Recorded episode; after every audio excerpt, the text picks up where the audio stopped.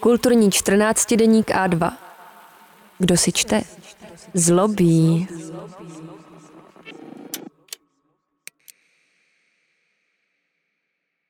Milena Bartlová Na mrtvé planetě umění nebude. V uplynulých týdnech vzbudili mediální rozruch případy, kdy skupiny klimatických aktivistek a aktivistů na chvíli zesílili svůj hlas a připomněli, v jak kritické situaci se lidstvo nachází kvůli tomu, že svou činností pokračuje v oteplování atmosféry a ničení biosféry. Aktivisté k tomu použili ověřenou strategii fyzického útoku na známé a cené obrazy v uměleckých muzeích. Na rozdíl od sufražetek, které podobné akce dělali už před stolety, nebo od různých teroristů a osvobozeneckých bojovníků, přitom vůbec nic neponičili, protože kaší či polévkou z konzervy polévali jen průhledné ochranné štíty, namontované předslavné malby a přilepovali se pouze krámům. V zjednodušeném pohledu českého mediálního světa to ale vypadalo jako útoky na samotnou podstatu univerzální kultury. A to nejen podle pravicových komentátorů, přímo či nepřímo placených fosilním průmyslem. Od akcí se distancovala i většina mediálně aktivních osobností, včetně aktivistických platform. Kunsthistorikům a milovníkům umění vadí, že útoky budou mít za následek zpřísnění dozoru v muzeích a na instalování většího množství ochranných skel, která bohužel opravdu snižují autenticitu prožitku, kvůli němuž se chodíme na umělecká díla dívat. Aktivistická scéna zase neodolala a odsoudila útoky za to, že nesplňují jednu z podmínek správného aktivismu. Nemíří na vyníky katastrofy a jejich cílem je pouze vyvolávat rozruch. Ve vzácné schodě pak všichni kauzu uzavřeli ujištěním, že u nás takové blbosti určitě nikdo dělat nebude. Vážně jsme jaksi od přirození moudřejší? Pokud se neomezíme na tuzemská média a sociální sítě, těžko se s tím spokojíme. Několik desítek ředitelů a ředitelek velkých světových muzeí vydalo prohlášení, že by se s útoky mělo přestat, protože příště už by se některé dílo mohlo opravdu poškodit. Uvedli ho ale přiznáním, že obavy radikálních aktivistů jsou na místě a že by se mělo proti klimatické katastrofě dělat více. Mezinárodní svaz muzeí ICOM byl ještě důkladnější a připomněl, že se muzea mají aktivně podílet na veřejné ba politické debatě. Lze předpokládat, že kdyby muzea svými vlastními specifickými prostředky přispívala k prohlubování vědomí a šíření informací o stavu planetárního klimatu a biosféry, nestávala by se místem podobných provokativních akcí.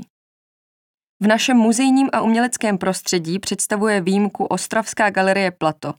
Jinak zatím převažuje navyklá pohodlnost a štítivé odvracení se od málo povznesených témat.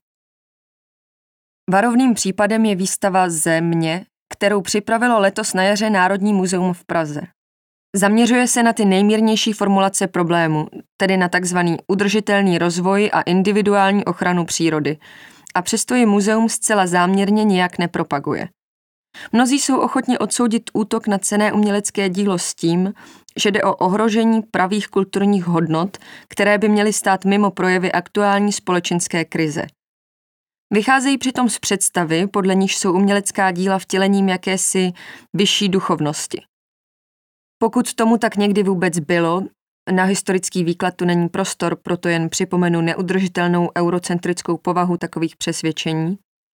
V době neoliberální postmoderny a financializace všeho už jde jen o přežívání fikce a výše vzpomenuté reakce ukazují, jak užitečná je tato fikce pro bohaté elity. Výtvarné umění se ve skutečnosti stalo primárně položkou finančního trhu. Ještě existují sběratelé, kteří investují do svých sbírek a soukromých muzeí proto, aby si zjednali společenskou prestiž, jako u nás například Robert Trunták či Petr Pudil.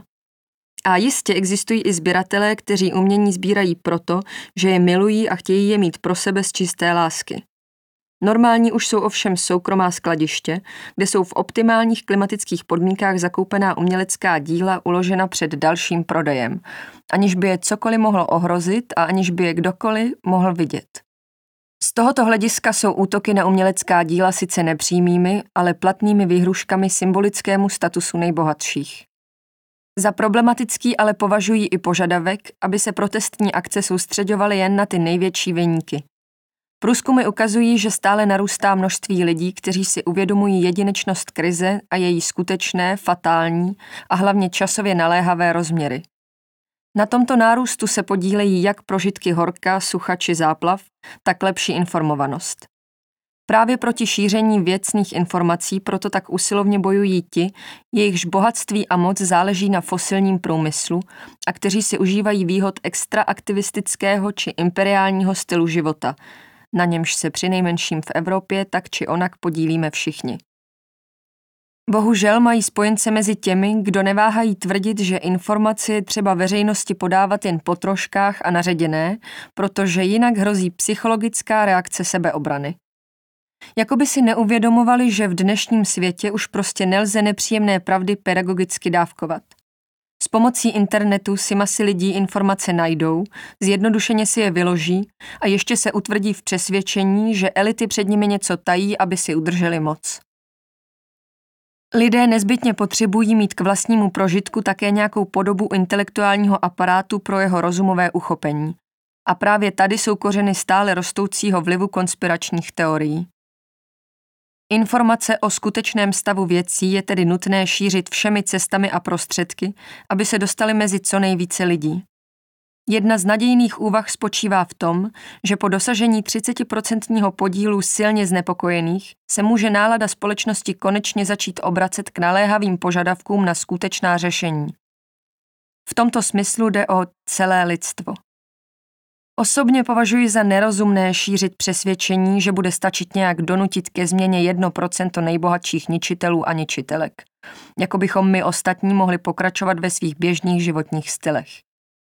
Z tohoto hlediska jsou jakékoliv radikální provokace jednou z možných cest, jak dosáhnout potřebné pozornosti v realitě dnešní mediální moci.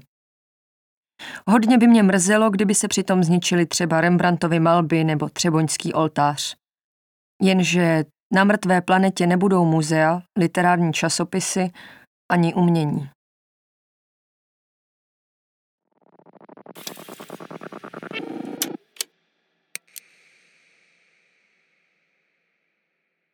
Pokud se vám audioverze našich článků líbí, podpořte A2 zakoupením férového předplatného na webu a2.cz.